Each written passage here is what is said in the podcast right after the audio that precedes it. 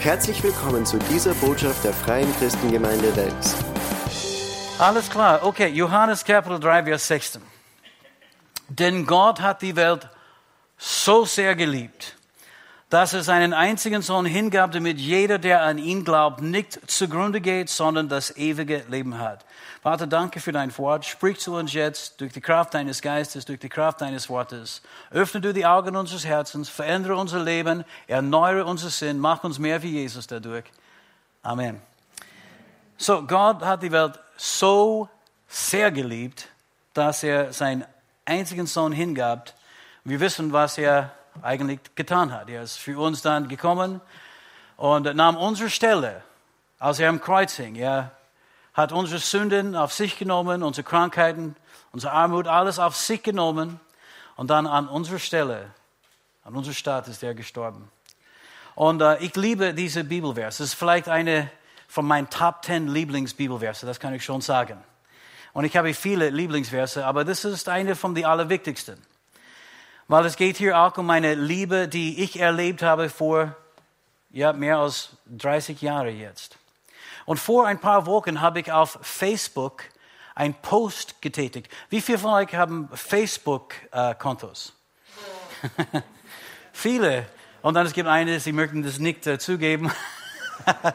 äh, jemand sagt einmal, Facebook ist Stasi auf freiwillige Basis. Äh, aber ich habe diese kleine Post geschrieben. Eigentlich, die gründet sich auf Johannes 3,16, wo äh, steht, äh, Gott hat die Welt so sehr geliebt. Ich habe geschrieben, Gott liebt jeden Mensch auf der ganzen Welt mit einer bedingungslosen, unendlichen und vollkommenen Liebe. Ich habe es auf Englisch geschrieben. Ja, God loves every person on planet Earth with a unconditional, eternal and perfect love. Ich habe das geschrieben und ich muss sagen, viele Leute haben, weißt du, auf gefällt mir geklickt.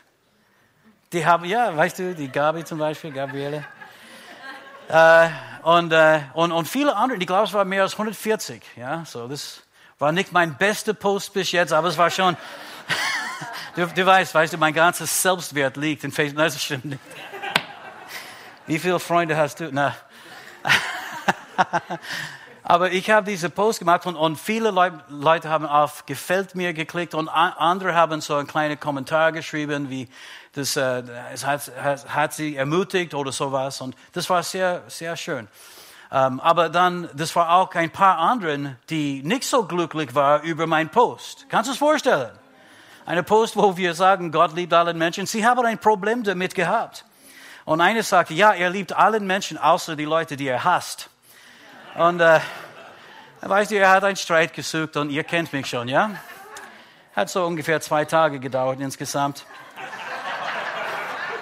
Bis ich endlich ihm aufgegeben habe, weil ich sagte, du kannst niemand überreden per Facebook, das geht nicht. Und dann auf einmal, die schreiben so gemein, weil, weißt du, sie können dein schönes Gesicht nicht sehen und auf einmal, sie vergessen, dass du auch ein menschliches Wesen bist mit Gefühle. Und so, sie schreiben manchmal ganz gemeine, unhöfliche Dinge, ja. Aber der hat gemeint, ja, Gott liebt alle Menschen, außer die Menschen, die er hasst. Und er hat sich bezogen auf eine Stelle im Alten Testament. Und weißt du, im Alten Testament gibt es schon einige Stellen, wo das spricht von Gottes Zorn auf Sünde und, und auch äh, Hass für bestimmte Leute und so weiter und so fort. Aber wir haben jetzt gerade gelesen im Neuen Testament, dass Gott hat die Welt so sehr geliebt dass er seinen einzigen Sohn hingab, damit jeder, der an ihn glaubt, nicht zugrunde geht, sondern ewiges Leben hat. Welche von diesen Aussagen stimmen?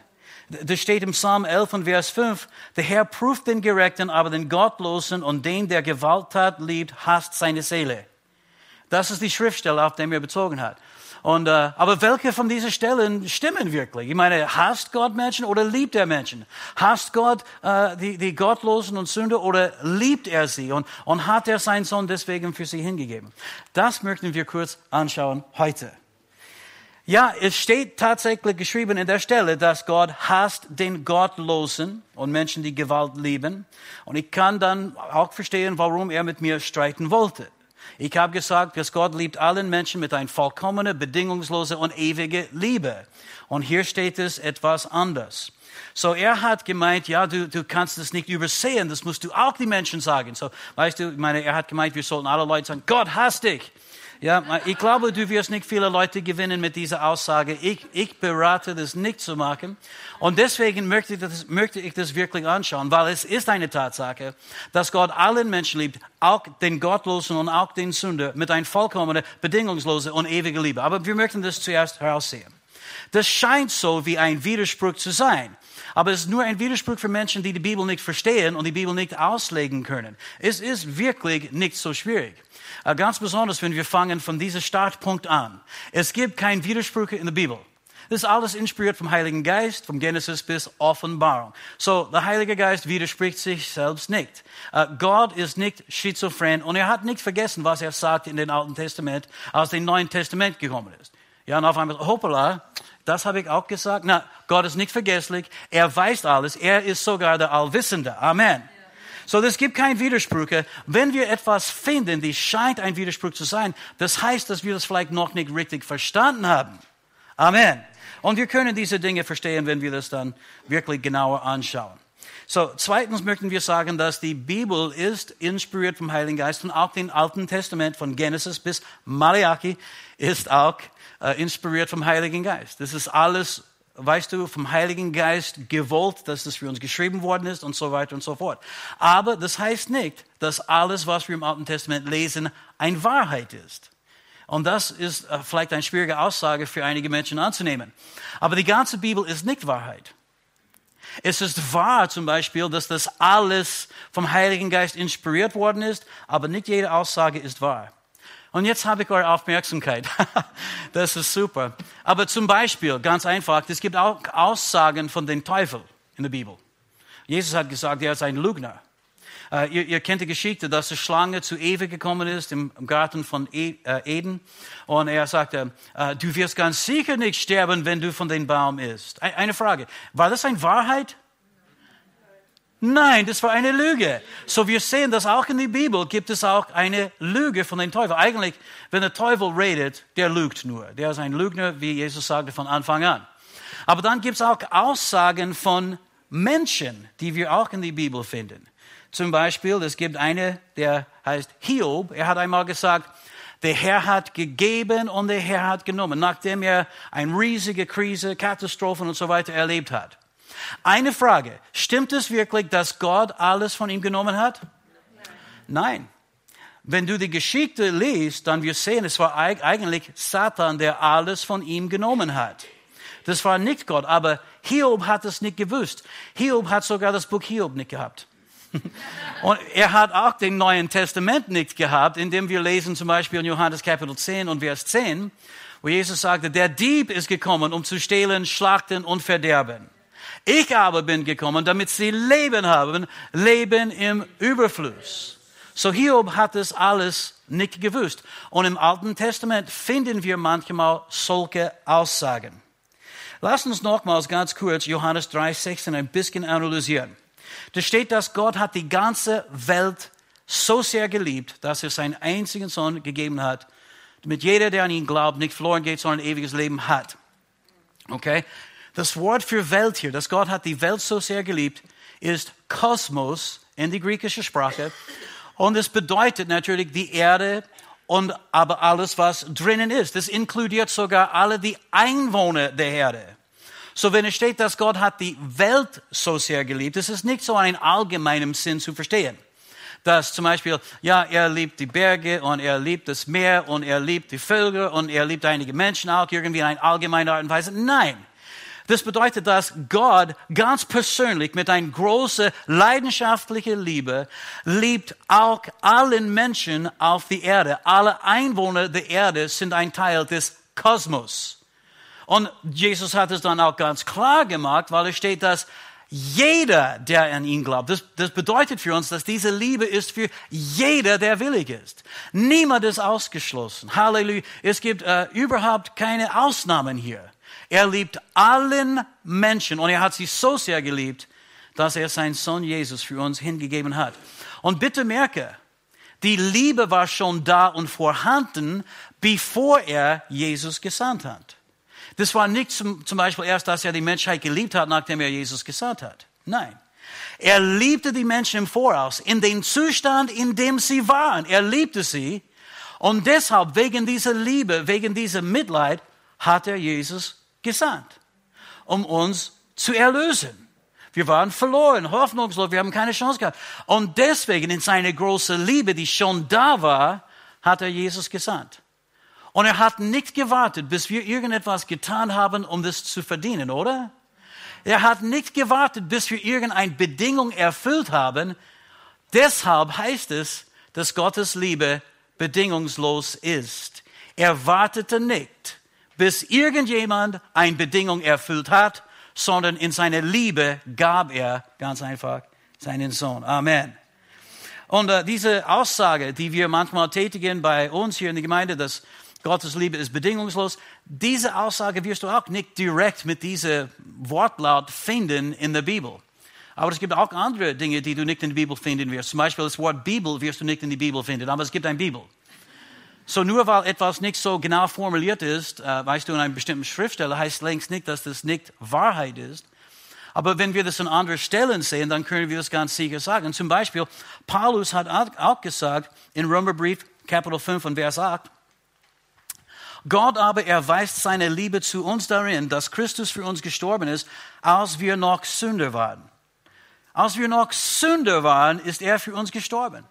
Er hat nicht gewartet, bis wir ja dann irgendwie zu ihm gekommen sind. Er hat nicht gewartet, bis wir sagten Hilfe oder sowas. Er hat nicht gewartet auf irgendeine Bedingung, die erfüllt werden muss, sondern er nahm die Initiative.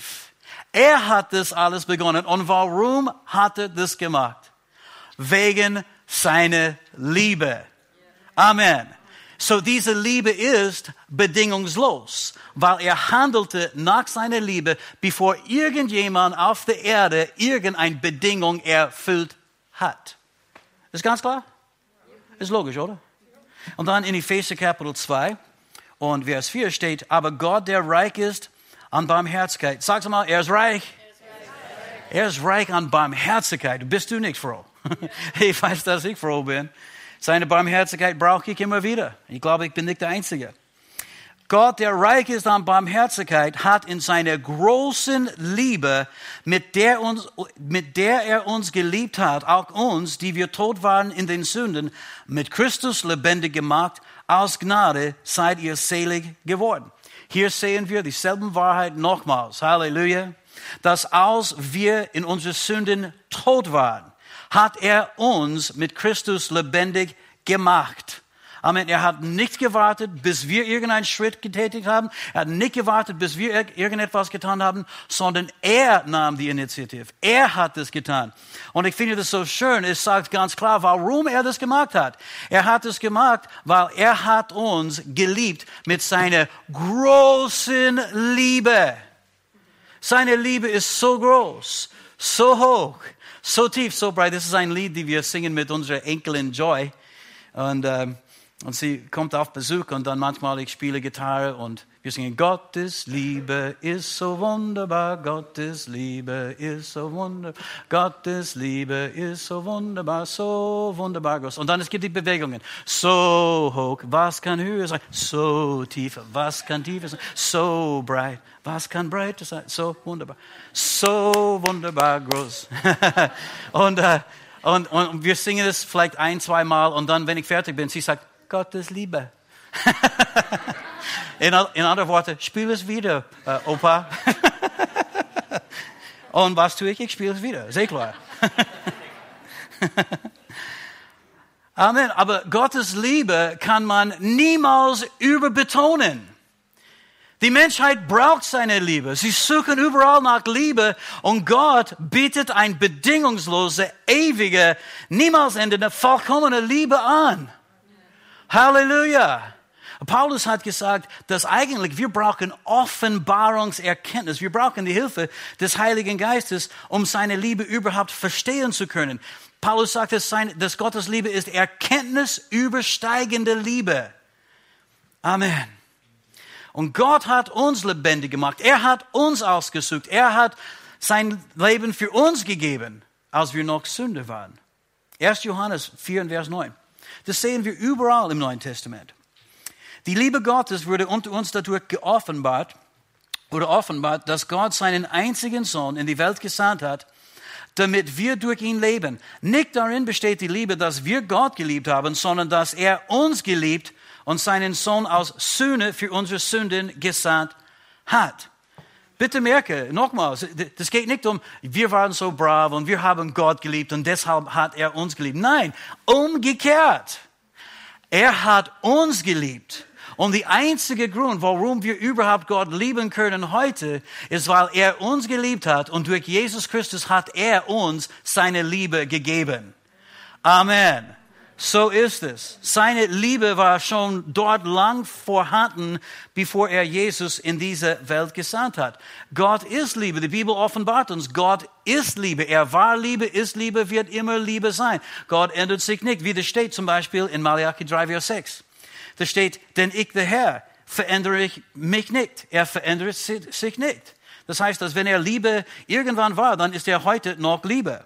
Jakobus 1,17. Jede gute Gabe, jedes vollkommene Geschenk kommt von oben herab, von dem Vater der Lichter, bei dem keine Veränderung ist, noch eines Wechsels Schatten. Gott verändert sich nicht. Er muss sich nicht verändern, weil er ist vollkommen. Wir müssen uns verändern. Wir brauchen schon Veränderung, aber er braucht keine Veränderung. Halleluja. Und dann Hebräer 13, wer sagt, Jesus Christus dasselbe gestern, heute und in Ewigkeit. Amen. Er ändert sich nicht. Warum? Weil er vollkommen ist. Und wenn er irgendwann Liebe war, dann ist er heute noch Liebe. Amen, weil er ändert sich nicht.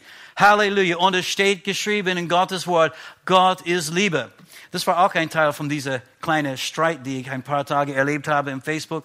Einer hat dann geschrieben und sagte, ja, aber die Bibel sagt nur ein einziges Mal, dass Gott Liebe ist. Und dann die Menschen möchten das nur überbetonen und das als Hauptbotschaft verkündigen. Eigentlich, ich glaube, diese Leute haben den Neuen Testament nie gelesen, weil das Neue Testament ist ein Buch der Liebe. Es ist Gottes Liebesbrief an den Menschheit. Und einmal nach dem anderen, nach dem anderen, nach dem anderen sagt Gott, dass er uns liebt. Aber weißt du, in, äh, in, in dieser Aussage, die er machte, steht nur einmal geschrieben, Gottes Liebe, lag er falsch. Er, lag, er steht sogar zweimal. Und ich habe ihm dann das aufmerksam gemacht, weil ich war nett und höflich und ich wollte ihm nicht in seine Unkenntnis lassen, weil, weißt du, wir möchten Menschen helfen, oder?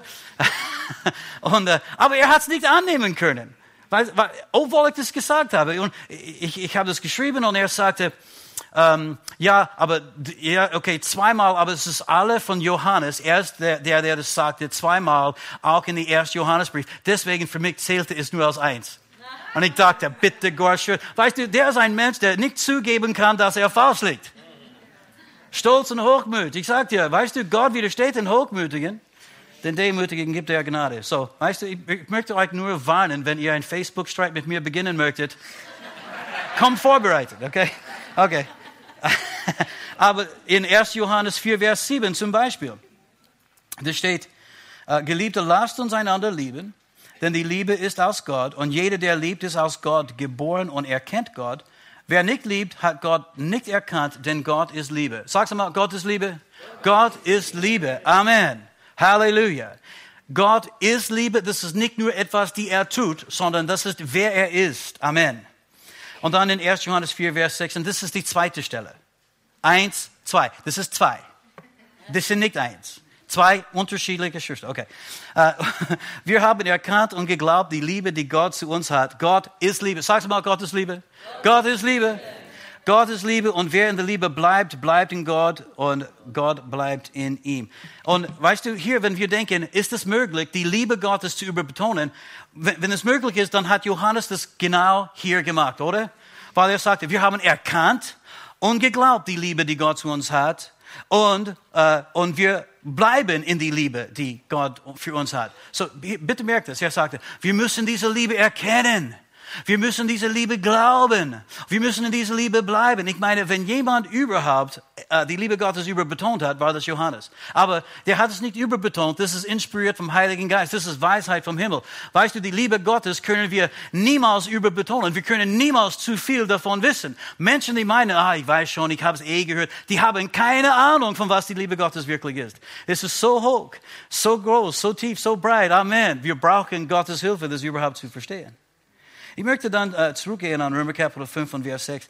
Aber als ich diese Botschaft vorbereitet habe, dachte ich an die Beatles auch, ja? Love, love, love. Bum, bum, bum, love, love, love. Bum, bum, bum, love, love. Okay, ja.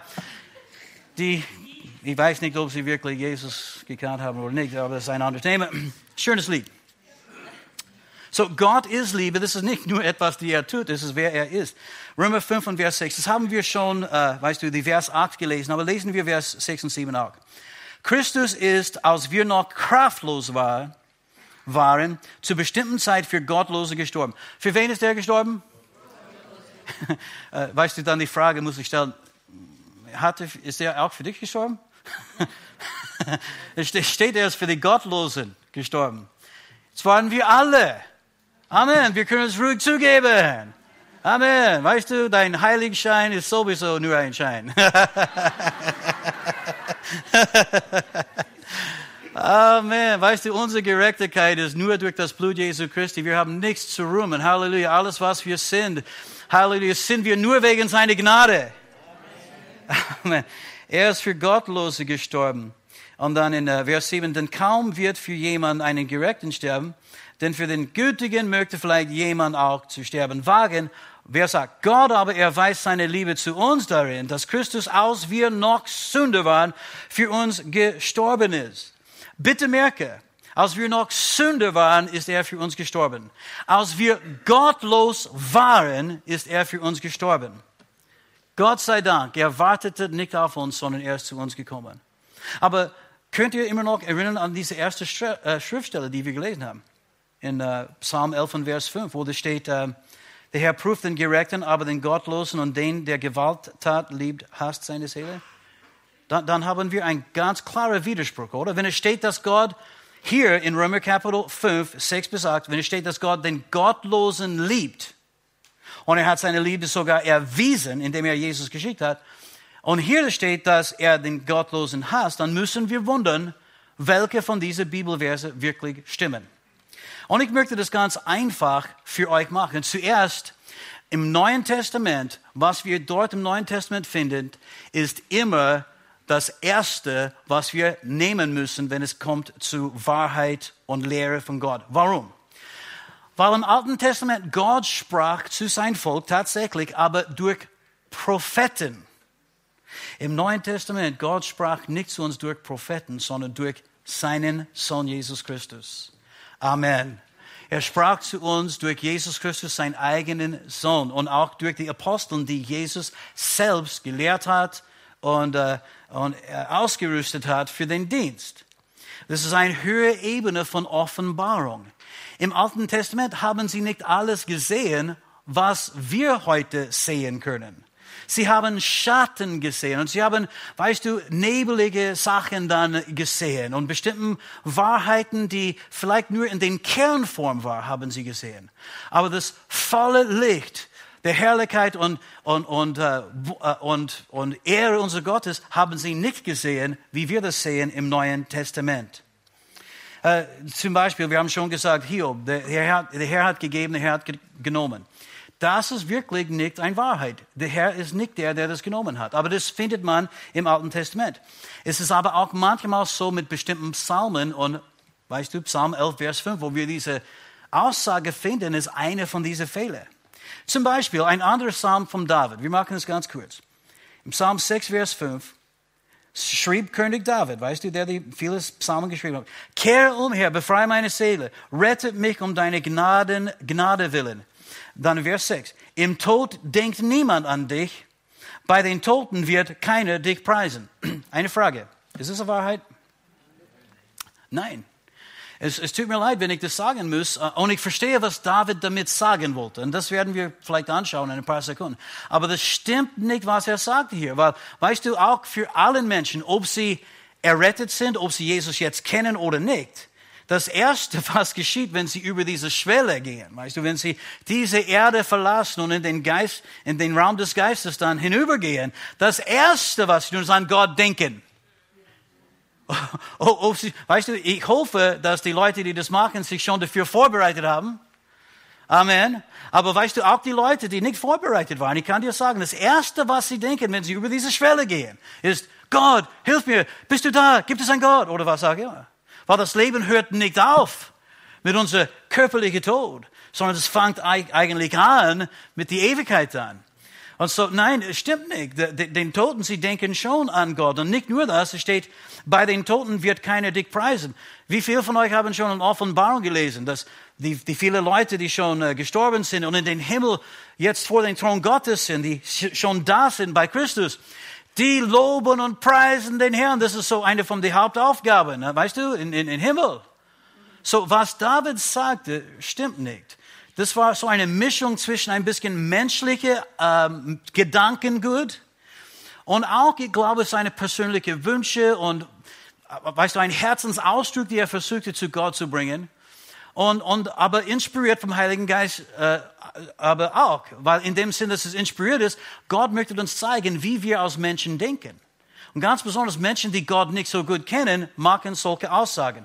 Zum Beispiel, was David wirklich sagen wollte, ist, Herr, rette mich, befreie mich, wie er schon gesagt hat, um deine Gnade willen. Und dann er wollte sagen, Herr, ich möchte nicht sterben. Ich möchte hier bleiben und ich möchte dich loben und preisen und hier kann ich dir besser dienen. Und er hat versucht, Gott irgendwie zu überreden mit dieser Aussage, aber Gott wusste schon besser. Gott, Gott, weißt du, er hat David beschützt, weißt du, in seiner Souveränität einmal nach dem anderen, nach dem anderen, nach dem anderen. Gott liebt uns, weil er die Liebe ist. Nicht, weil wir alles so richtig machen, so alles richtig denken und so besonders sind. So, wie sollten wir dann Psalm 11 und Vers 5 verstehen? Wo es steht, dass Gott den Gottlosen hasst. Wir sollten es so verstehen, wie wir das auch immer sagen, weil es kann nicht anders verstanden werden. Das heißt, Gott hasst die Sünde, aber er liebt den Sünder. Amen. Das ist, wie wir das dann auch verstehen können. Weil das ist eine Wahrheit, die harmonisiert alles, was wir bis jetzt angeschaut haben, oder? Weil im Neuen Testament ist ganz klar, Gottes Liebe ist bedingungslos, es ist für alle Menschen, es ist vollkommen und es ist niemals endende Liebe. Wie können wir das harmonisieren mit dieser Stelle? Ganz einfach, indem wir sagen, Gott liebt alle Sünde, aber er hasst die Sünde. Und es ist wahr, dass Gott mit einer gerechten Empörung wegen der Sünde, Sünde zornig war. Aber das alles hat Jesus auch für uns verändert. Er hat es erledigt. Am Kreuz sagte er, es ist vollbracht. Das bedeutet, alle unsere Sünden und alle unsere Schuld ein für allemal mit seinem kostbaren Blut hat er getilgt. Er hat es weggewaschen, alles bezahlt. Unsere Strafe bezahlt für immer und ewig. Amen. Halleluja, preis dem Herrn. Und das ist genau, was für uns geschehen ist, als Jesus Christus am Kreuz gestorben ist. Das ist nicht, dass Gott hat uns zuerst begonnen zu lieben mit dieser, äh, mit der Kreuzigung Jesus. Nein, das war es nicht. Er liebt uns von Ewigkeit her, weil er die Liebe ist. Aber diese Ausdruck der Liebe hat dann ewiges Leben dann ermöglicht. Und ähm, ich sage es ganz klar, seine Liebe ist bedingungslos, aber die Errettung ist nicht bedingungslos. Ja, und das ist klar. Er, er liebt uns, egal was wir getan haben oder nicht getan haben. Aber ob wir dann errettet werden oder nicht, hängt schon von ein paar Bedingungen ab. Und ich möchte beenden mit dieser kurzen Aussage. Das erste haben wir schon gesehen in Johannes Kapitel 3 und Vers 16.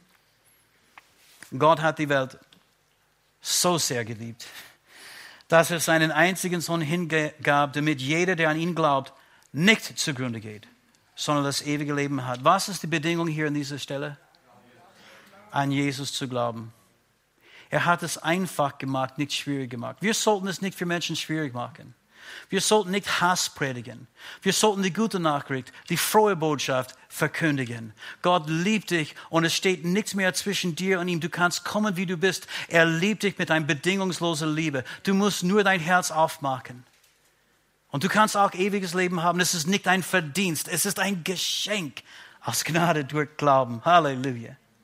Paulus hat es auf diese Weise formuliert und dann sehen wir eigentlich die, die nächste Bedingung, dass wenn du mit deinem Mund Jesus als Herrn bekennen und in deinem Herzen glauben wirst, dass Gott ihn aus den Toten auferweckt hat, du errettet werden wirst. Kein Wenn, kein Aber, es ist einfach so. Halleluja.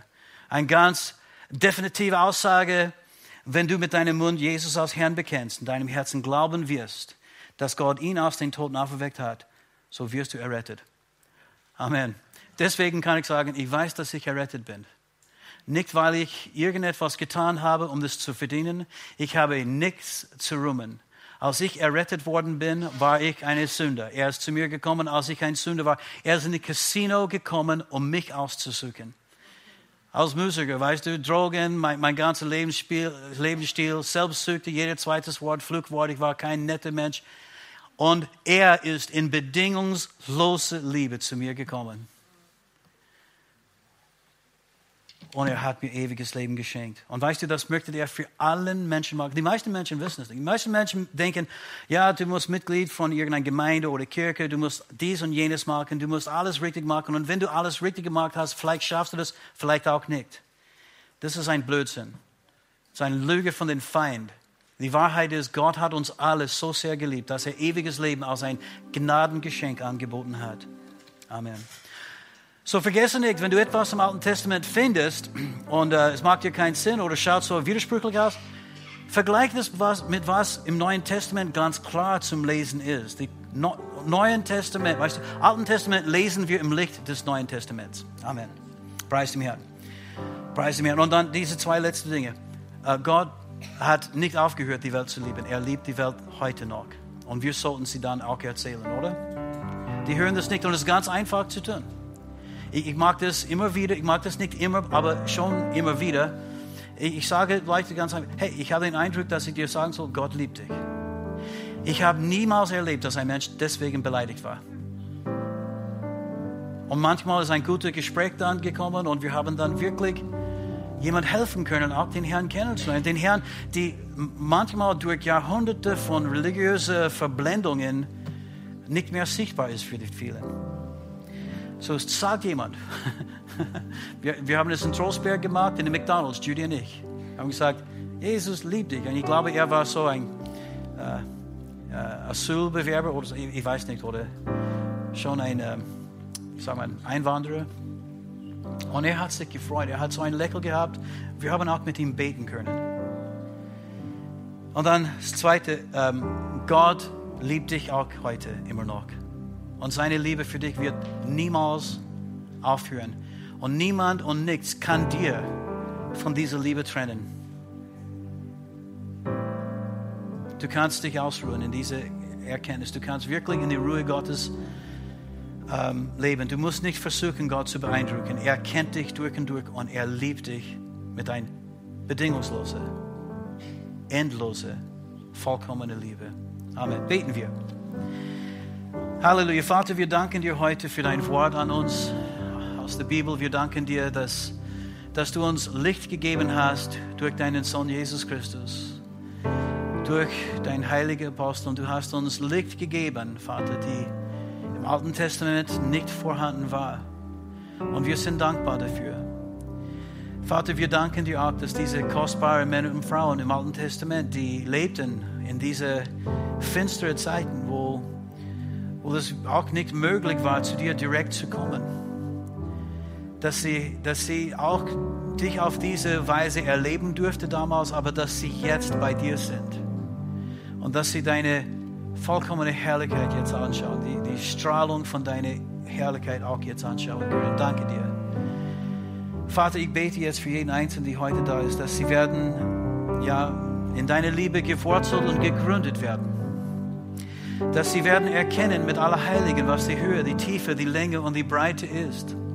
Und die Erkenntnis übersteigende Liebe des Christus zu erkennen, damit sie erfüllt werden mit der ganzen Fülle Gottes. Segne, segne, segne jeden Einzelnen, Vater. Ich danke dir dafür.